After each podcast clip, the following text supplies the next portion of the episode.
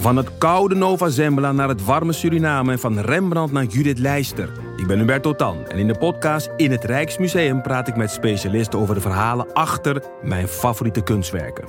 Nieuwsgierig? Beluister nu de nieuwe afleveringen. Luister jij al naar de podcast Co en Zo? Ik ben Rick Paul van Mulligen. Ik ben Nina de Lacroix en samen met jouw man René voeden wij twee kinderen op in twee huizen. Co-ouderschap. We hebben het over alles wat je daarin tegenkomt. Maar ook over de juice tijdens onze kinderloze dagen, want die heb je ook in het co-ouderschap. Een podcast voor alle ouders in alle vormen, maar ook voor alle mensen zonder kinderen. Zijn we eerlijk, heerlijk herkenbaar. Dus luister naar Co en Zo in je favoriete podcast-app.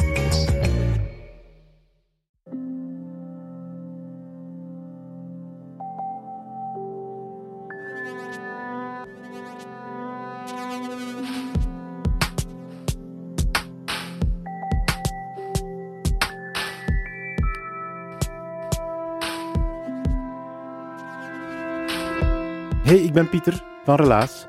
In Relaas vertellen mensen waar gebeurde verhalen die ze zelf hebben meegemaakt. We gaan luisteren naar een reisverhaal van Maxime. We hebben al vele reisverhalen gehad in Relaas. En je weet dat die bij Relaas nooit gaan over gezellig even in het zonnetje zitten, een beetje genieten van een cocktail, vertragen, even tot een keer komen. Nee, Maxime haar verhaal gaat over snowdaards, die haar het leven zuur maken zodat ze erover kan vertellen in Huset in Gent.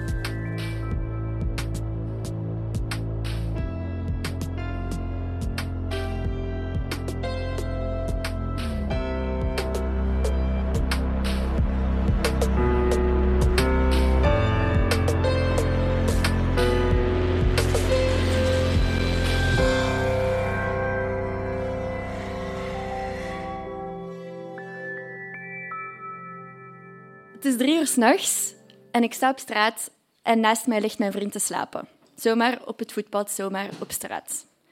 Ergens klinkt dat een beetje als een standaard avondje overpoort uit onze studententijd, maar ik sta op dat moment in Guatemala. En ik ben bang. Ik ben ongelooflijk bang, want ik denk, nu is het het moment dat ik ga overvallen worden. Nu is het moment waarop alles misgaat. Op dat moment ben ik 18 jaar, heel jong, piepjong, net van de middelbare school. En ik ben naar Guatemala vertrokken om Spaans te studeren, om daar te wonen, om daar te werken.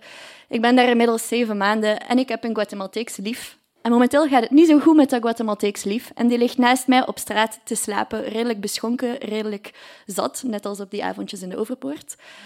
En het gaat niet zo goed. En uh, op dat moment, het enige wat ik probeer is, Carlos moet wakker worden. Dus ik probeer Carlos wakker te krijgen. Ik schud aan hem, ik trek aan hem, ik sla hem in zijn gezicht. Niets, niets. Carlos is met geen stokken wakker te krijgen.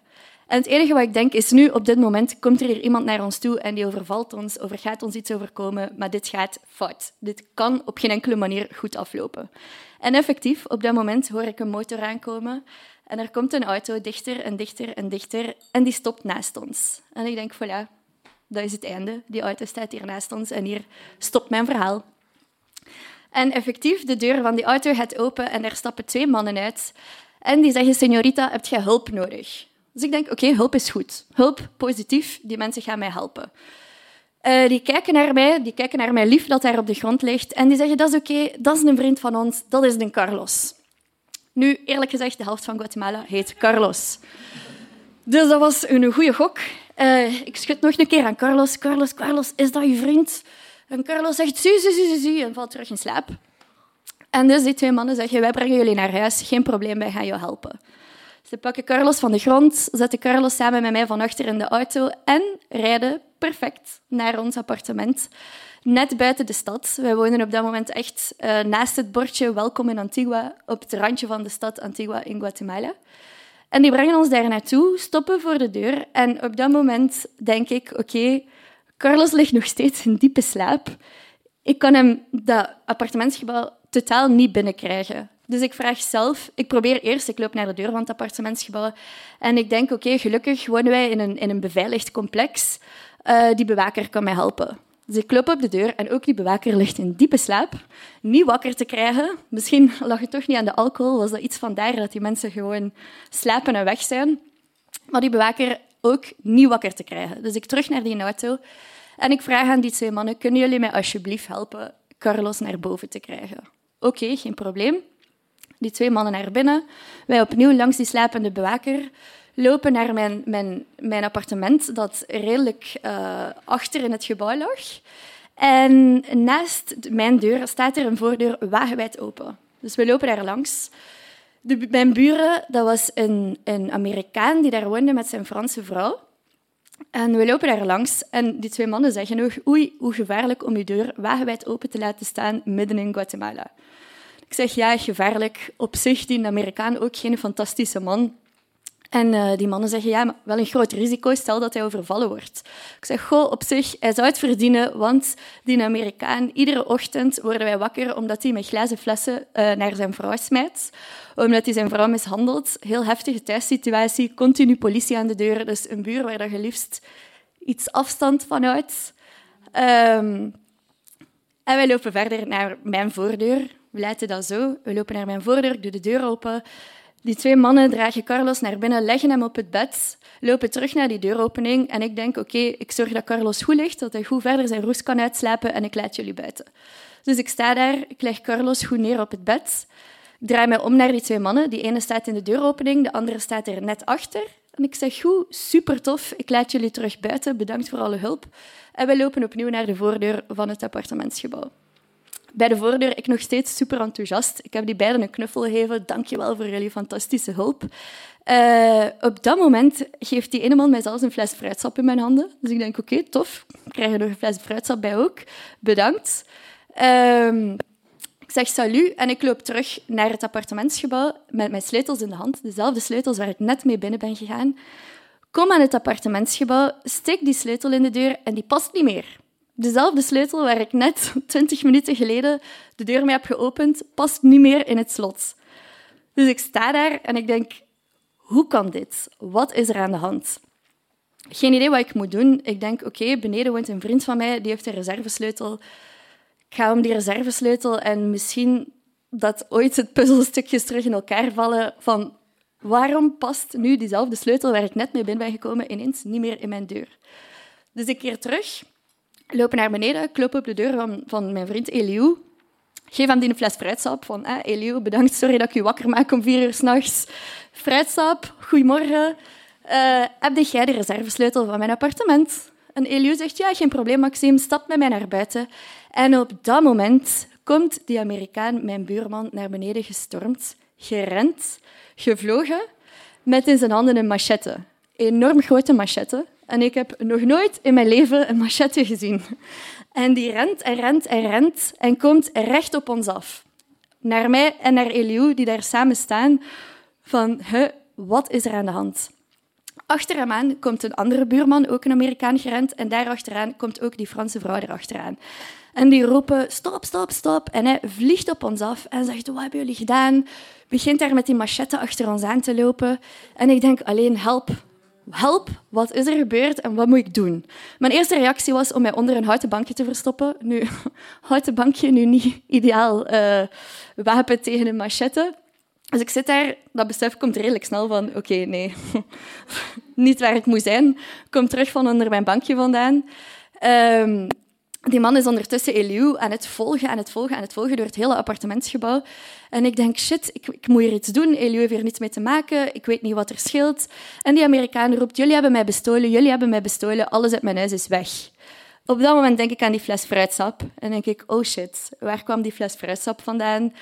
Um, wie is er binnengewandeld in zijn huis? Ik heb hier mensen binnengelaten. Misschien heb ik hier meer mee te maken dan dat ik op dat moment door had.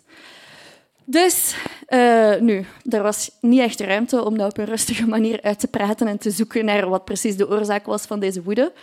Uh, dus wij zijn aan het rennen, rennen, rennen door de appartementsgebouwen met uh, die man met de machette achter ons aan, die Franse vrouw daarachteraan, die andere Amerikaan daarachteraan. Een hele achtervolging. En eindelijk wordt de bewaker wakker, die daar nog altijd lag te slapen naast de voordeur komt daar half slaperig dat kotje uit. Hij zegt, mannen, mannen, mannen, wat is er hier aan de hand? Eh, kalm, ik ben aan het slapen.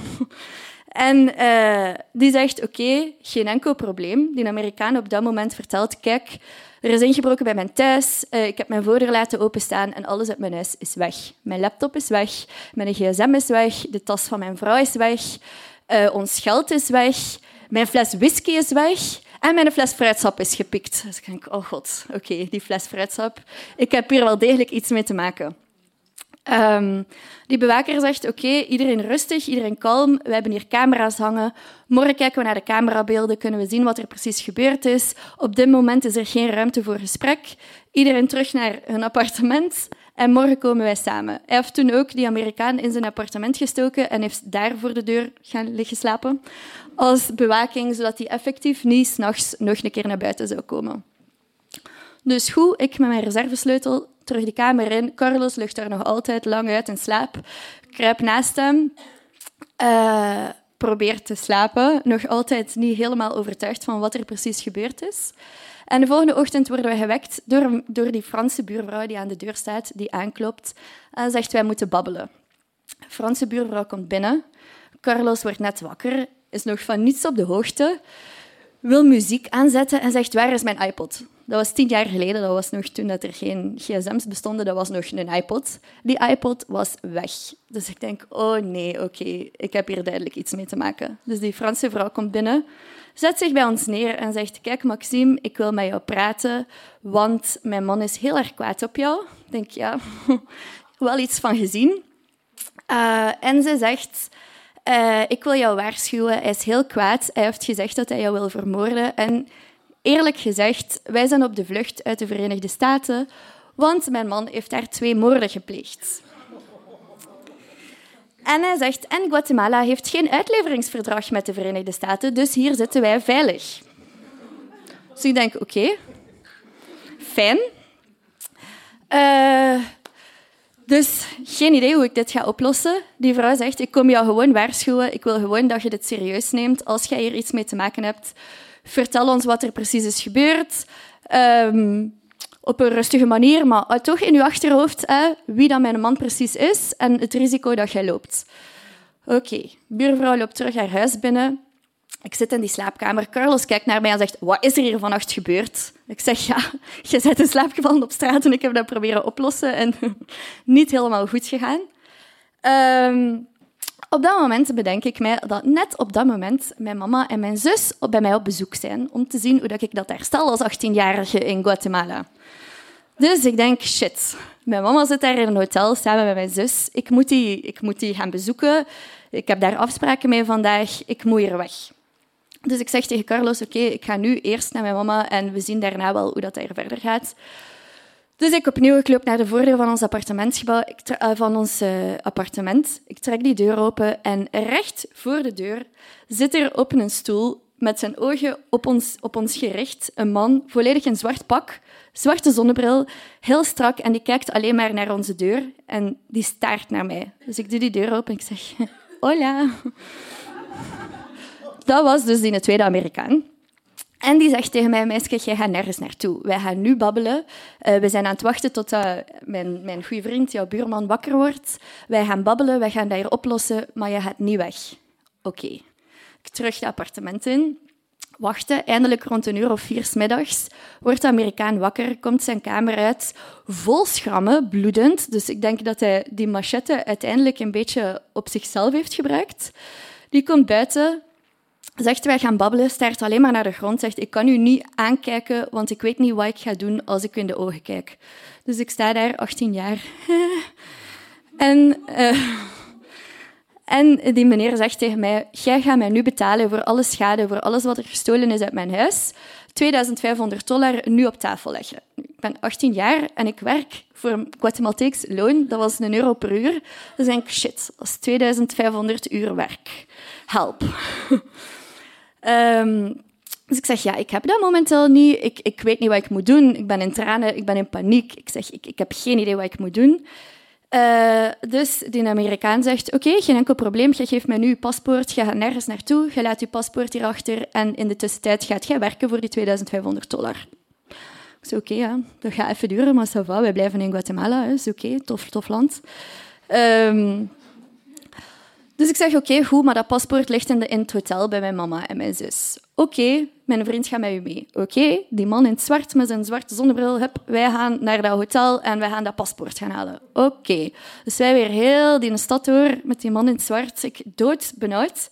halverwege kijkt hij naar mij en zegt, je ziet er precies een beetje gestrest uit. Ik zeg, goh, ja, toch niet mijn beste dag vandaag. Uh, hij zegt, maar weet je wat, hier om Noek is het happy hour om vijf uur. We gaan rap een tequilaatje drinken, dat ga je wel kalmeren. Ik denk, oké. We gaan naar een of andere bar in op de hoek. Tequila shotje. Hij zegt, nog niet genoeg, doe maar nog eentje. Oké, nog een tequila shotje. Heel absurd. Ik probeer mij groot te houden. Ik denk, ik moet hier nu niet te veel tequila shotjes drinken, want ik zit hier in een situatie waar ik niet ga uitgeraken. Dus ik zeg, oké, oké, ik ben rustig, ik ben rustig, we kunnen voort. Oké, we gaan voort. Wandelen verder naar het hotel. Komen aan de deur en hij zegt, je gaat naar boven, je pakt je paspoort, je komt naar beneden en je gaat tegen niemand iets zeggen. Oké, sterke 18-jarige vrouw. Ik ga naar boven, ik pak dat paspoort, ik ga dat afgeven en dan zie ik wel wat ik doe met mijn leven. Ik naar boven, doe die deur open. Ik zie mijn mama, die in eerste instantie heel kwaad is van wat komt hij hier om vijf uur middags eindelijk een keer opdagen? En ik zeg direct in tranen, ik zeg, mama, je moet me helpen. Er is een meneer die mij wil vermoorden met een machette. Dus mijn mama kijkt naar mij en zegt, Maxime, hoe heb jij hier in godsnaam zeven maanden overleefd? Ik weet het niet. Help. Dus mama doet wat mama's doen. Mama zegt, laat het aan mij over. Blijf in deze kamer, ik ga naar beneden. Mama gaat naar beneden. Daar zit een man in het zwart. Die zegt, ja, uw dochter heeft hier iets uitgespookt en jullie gaan betalen. Op dat moment uh, zei mijn mama, ja, het enige wat ik kon doen was tijd winnen. Dus ik heb hup, met die meneer naar een internetcafé. En zij heeft die 2500 dollar overgeschreven. En gezegd, oké, nu hebben we tijd om even te bedenken wat dat we kunnen doen, wat dat we moeten doen. Dat was zo'n absurde, enge situatie dat we ook op dat moment geen flauw idee hadden van hoe kunnen we hier op een andere manier uitgeraken. Dat geld is overgeschreven. Ik heb toen naar Carlos gebeld. Carlos zei, ja, jij stapt hier geen voet meer binnen in het appartementsgebouw. Die man in het zwart was daar ook heel duidelijk van. Die zei ook, jullie staan op dit moment onder huisarrest. Uh, wij hebben hier overal mannetjes. Jullie hotel wordt in de gaten gehouden. Jij zet geen voet meer buiten in deze stad. In deze stad. Dus oké, ik zit vast in dat hotel. Carlos gaat mijn spullen gaan ophalen in, het, uh, in, ons, in ons appartement, in ons huis. En op het moment dat hij in dat huis zit, hoort hij de buren eigenlijk praten over mij. Die komt in volle paniek met al mijn spullen en zegt... Het is niet oké, het is echt niet oké. Die gaan jou komen opzoeken. Je moet nu weg. Nu. Je blijft hier geen seconde langer meer in Guatemala. Nu vertrekken. Uh, ze zijn aan het plannen om hier of vannacht of morgen vroeg met gewapende mannen naar het hotel te komen. En dit is het einde. Ik denk, oh shit, oké, weg. Dus wij last minute een shuttle geboekt naar de hoofdstad, naar Guatemala-stad, met mijn mama en mijn zus op de vlucht uit Guatemala, want ik heb hier een meneer achter mij zitten met een machette. Dus wij weg. Um, opnieuw word ik gebeld door Carlos en Carlos zegt, Maxime, dit is helemaal fout. Cancel die een overschrijving, die man verdient dat niet. Uh, dat is een moordenaar, hij mishandelt zijn vrouw. Hij had maar niet zo stom moeten zijn om zijn voordeur wijd open te laten staan midden in Guatemala. Niet oké, cancel die overschrijving. Oké. Dus mijn mama stuurt een mail naar onze bank. Kijk, eh, we hebben dat geld overgemaakt onder fysieke bedreiging. Um, en we willen dat dat stopt. Dat was op dat moment ook weekend, dus dat speelde wat in ons voordeel. Dat geld was nog niet overgemaakt. Dus oké, bank zegt, geen enkel probleem, we cancelen die overschrijving. Maar wat doet onze bank, ING, topbank, stuurt... Uh, nee, wel echt een goede bank. Stuurt, stuurt onze mail volledig door naar de Amerikaan. Recht met ons adres, met ons e-mailadres, met waarin er staat eh, onder fysieke bedreiging, hupsakee, volle bak doorgestuurd naar die Amerikaan. Dus op dat moment hebben wij ook het hotel ingelegd van pas op, er is een kleine kans dat als wij hier vertrekken, dat er hier gewapende mannen aan de deur gaan staan. Dus die mensen van het hotel denken ook, hallo, wie zijn deze gringas en wat hebben die hier uitgestoken? Effectief, de volgende dag kregen wij bericht van het hotel dat er een gewapende groep is gekomen, dat die ons hebben staan opwachten aan het hotel, dat zij alle deuren hebben moeten dichthouden. Um, en bovendien heeft meneer de Amerikaan ons e-mailadres. Dus beginnen wij dreigmails te krijgen. Dreigmails en dreigmails en dreigmails. Ik weet wie jij bent, ik weet waar je woont. Je kunt vluchten naar de andere kant van de wereld, maar ik ga jou vinden, ik ga jou te pakken krijgen. Jij zet niet van mij af. Dus op dat moment zijn wij naar Costa Rica vertrokken. We hebben nog twee, twee weken in Costa Rica gezeten. Het enige waar ik aan kon denken was, oké, op welk moment gaat hij ineens achter mij staan? Op welk moment gaat hij mij ineens vinden? Na twee weken zijn we terug naar België gevlogen. Uh, die dreigmails bleven binnenkomen. En zelfs terug in België, op gelijk welk moment dat ik alleen buiten was, dacht ik, oké, op ieder moment kan die ineens naast mij staan, achter mij staan, met die gigantische machette die nog altijd in mijn herinnering zat. En is het gedaan met mij. Ehm, dus dat was een heel enge periode, ook heel die periode van terug in België komen en dan tof, ik zie mijn vrienden terug. En toch iedere keer die angst van op welk moment staat er hier plots een gekke Amerikaan achter mij met een machette. Um, en op de een of andere manier heeft dat toch niet uh, mijn liefde voor Zuid-Amerika gestopt. Ik denk ook, wat ik heb meegemaakt was een Amerikaan. En ik denk, de hele tijd heb je zo dat beeld van, ik ga naar Latijns-Amerika en er gaat mij daar iets kunnen gebeuren. Maar er is mij niets gebeurd met de Latijns-Amerikanen. Er is mij iets gebeurd met een Noord-Amerikaan. Dus op dat moment was ik gewoon zodanig bang van hem, maar nooit bang van Latijns-Amerika. Dus dat is tien jaar geleden gebeurd. De laatste tien jaar uh, heb ik voornamelijk nog altijd in Latijns-Amerika gewoond. Niet in Guatemala. Ik ben echt Zuid-Amerika vertrokken. Iets veiliger, iets beter verlopen. Maar nu uh, heb ik een job aangeboden gekregen in Guatemala. En ik vertrek volgende week terug naar Guatemala. Vandaar dat het verhaal nu ook terug een rol aan het innemen is in mijn leven. En dat ik terug begin te denken van wat is er daar tien jaar geleden gebeurd? Het is inmiddels tien jaar later. Um, tien jaar later keer ik terug naar Guatemala. Ga ik daar werken? Ga ik dat opnieuw proberen? Ga ik dat proberen iets beter aan te pakken? Uh, maar toch moest ik op een of andere manier niet terugkeren of van de radar verdwijnen. Zoek naar een Amerikaan die Brian Brandon heet. Dankjewel.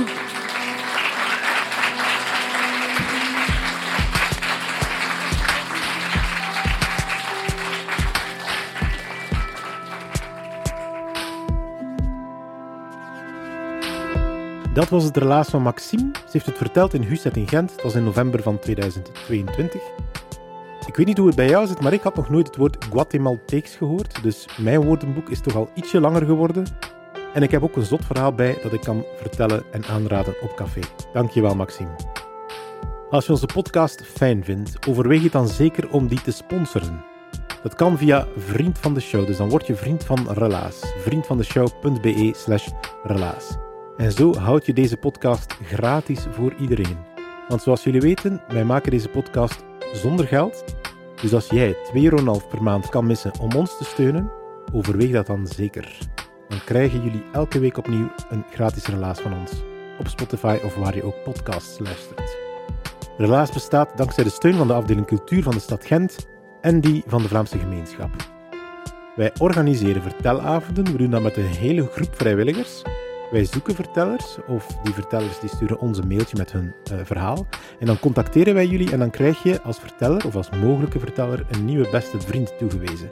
En die beste vriend gaat met jou puntjes drinken of op café of koffies gaan drinken tot jouw verhaal helemaal goed zit. Wij helpen jou dan om dat te structureren, maar ook om iets wonderbaarlijks te vertellen, om te vertellen wat er allemaal gebeurt zonder dat wij als luisteraars kunnen zien wat er gebeurd is. Kortom, daar zit een hele methode achter.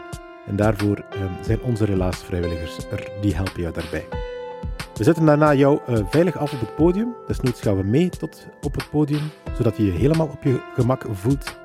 En wij brengen achteraf jouw verhaal op een podcast, zodat die de hele wereld kan bereiken. Of toch tenminste Vlaanderen en Nederland. Hopelijk vond je het fijn om te luisteren. Wij vonden het in ieder geval fantastisch om weer een nieuwe aflevering van Relaas te maken.